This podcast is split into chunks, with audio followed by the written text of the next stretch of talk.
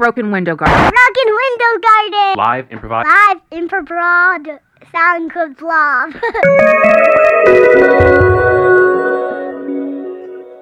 good morning. It's Tuesday, October 3rd, 2023, 11:15 a.m.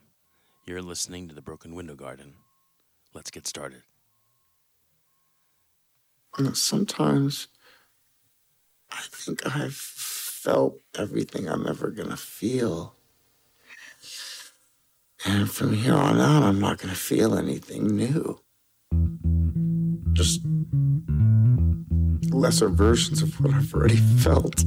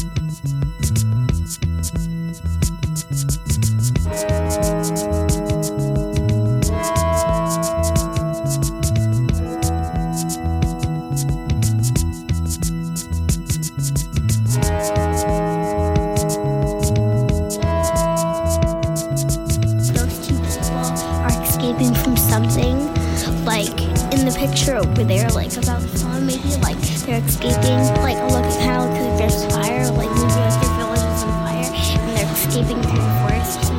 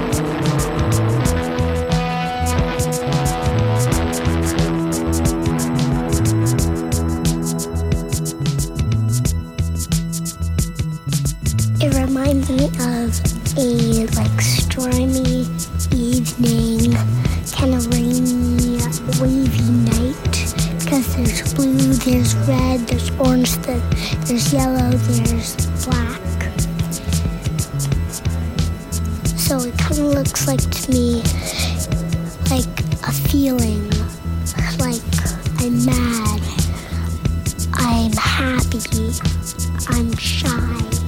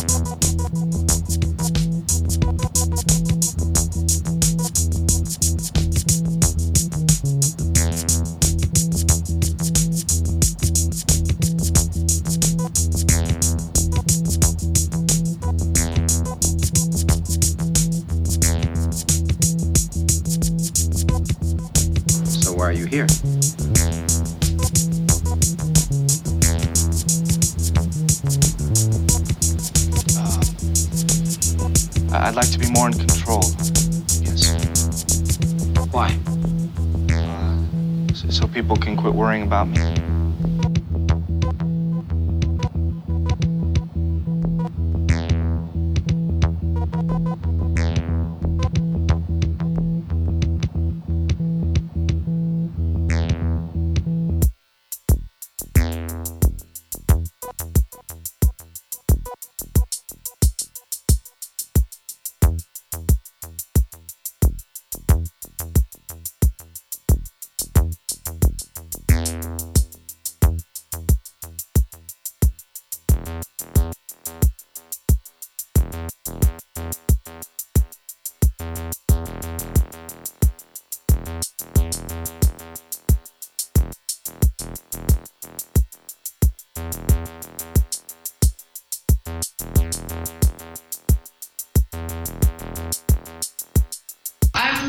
Very, very, sexual as a young girl. Um, I would say as young as like five because um, me and my girlfriends used to hump each other. We pretend like we were General Hospital and like she'd be Rick Springfield at the time, and um, I'd be like Bobby, and at the time they were dating, you know, or Luke and Laura. So we'd just hump on each other, and then I'd always sneak and watch the Playboy Channel, and I loved it because I just loved tits, and there was just big boobs back then, and yeah. So I, I was very sexual at at a very young age.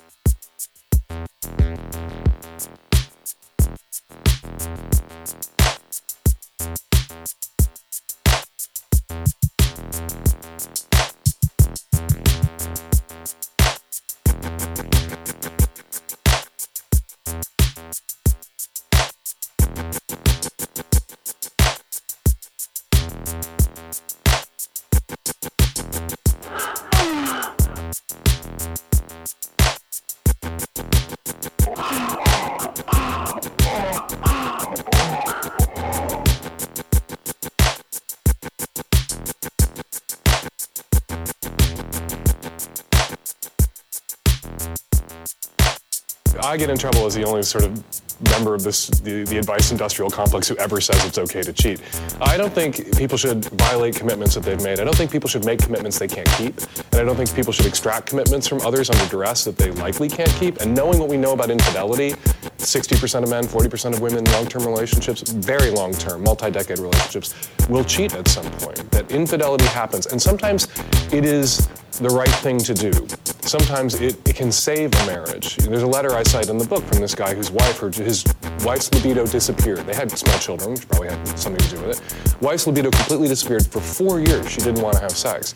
He was going out of his mind thinking about a divorce. Took a lover on the side, very discreetly, was very, very careful. Four years later, his wife's libido came back. He and his lover parted ways, and the marriage endured because he was getting it elsewhere. Was that not the lesser of two evils? Rather than divorcing his wife, um, economically disadvantaging his wife, traumatizing his children, versus having this discreet affair on the side. And I look at that and I say, you know what, the affair was the right thing to do. Divorce would have been the wrong thing to do. Two wrong things, maybe. Two evils. Divorce was the greater evil. I'm, I'm glad you had the affair. Is the counterpoint not if you can't have an honest relationship with your partner, then what do you have? You should at least be able to go to them. Relationships say, are depositions. We lie to our partners all the time. You know, a, a relationship is a myth that two people create together, and some lies are involved. And the lies begin on the first date. Because on the first date, you present that best self, that best version of yourself.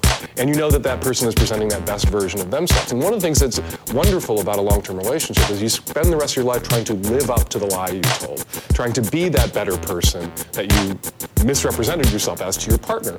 And it's a bit of a it's a bit of a charade.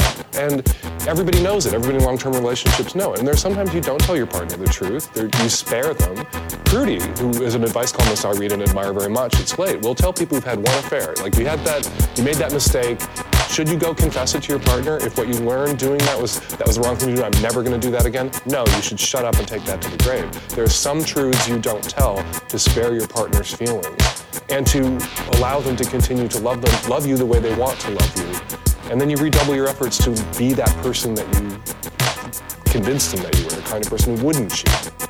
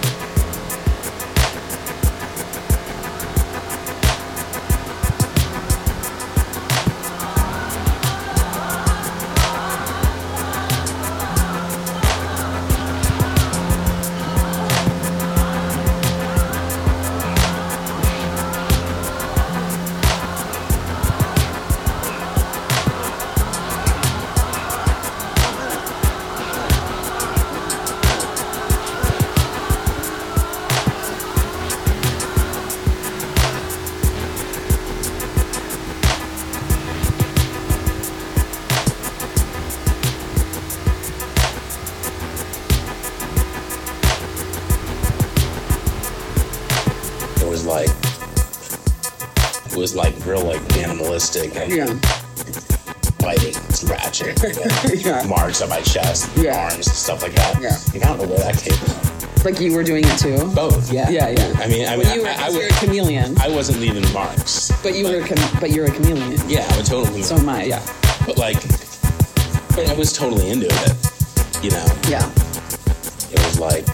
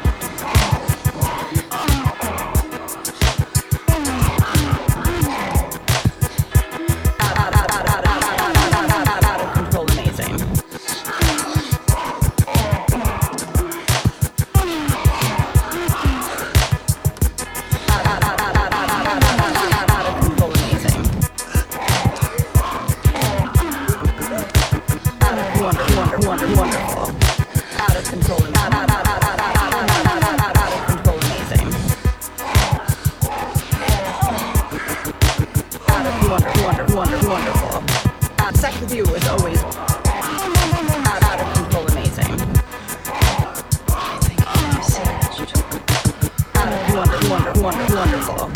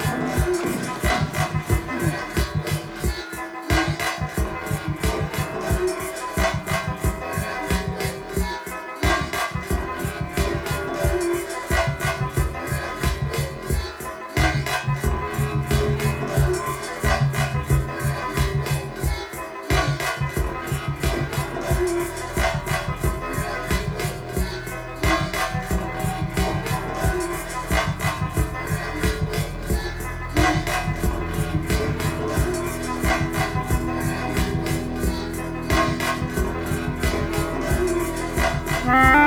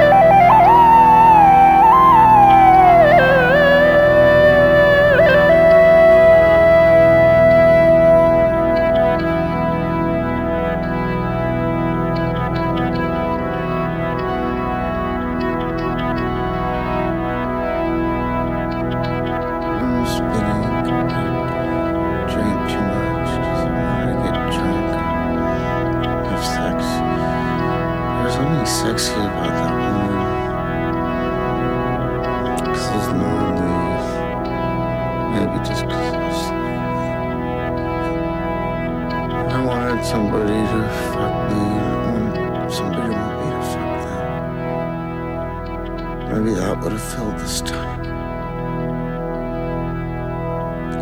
tiny little hole in my heart, probably not.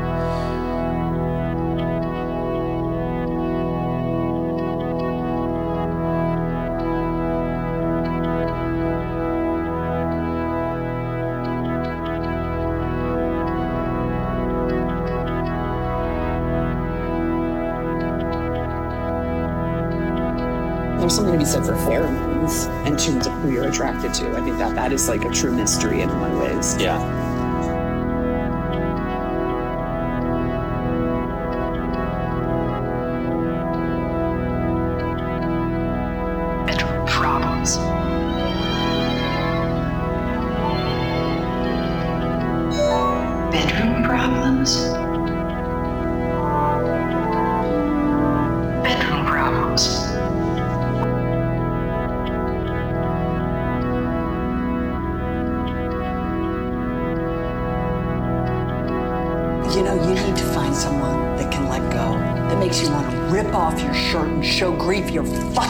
Tits and say, you know what?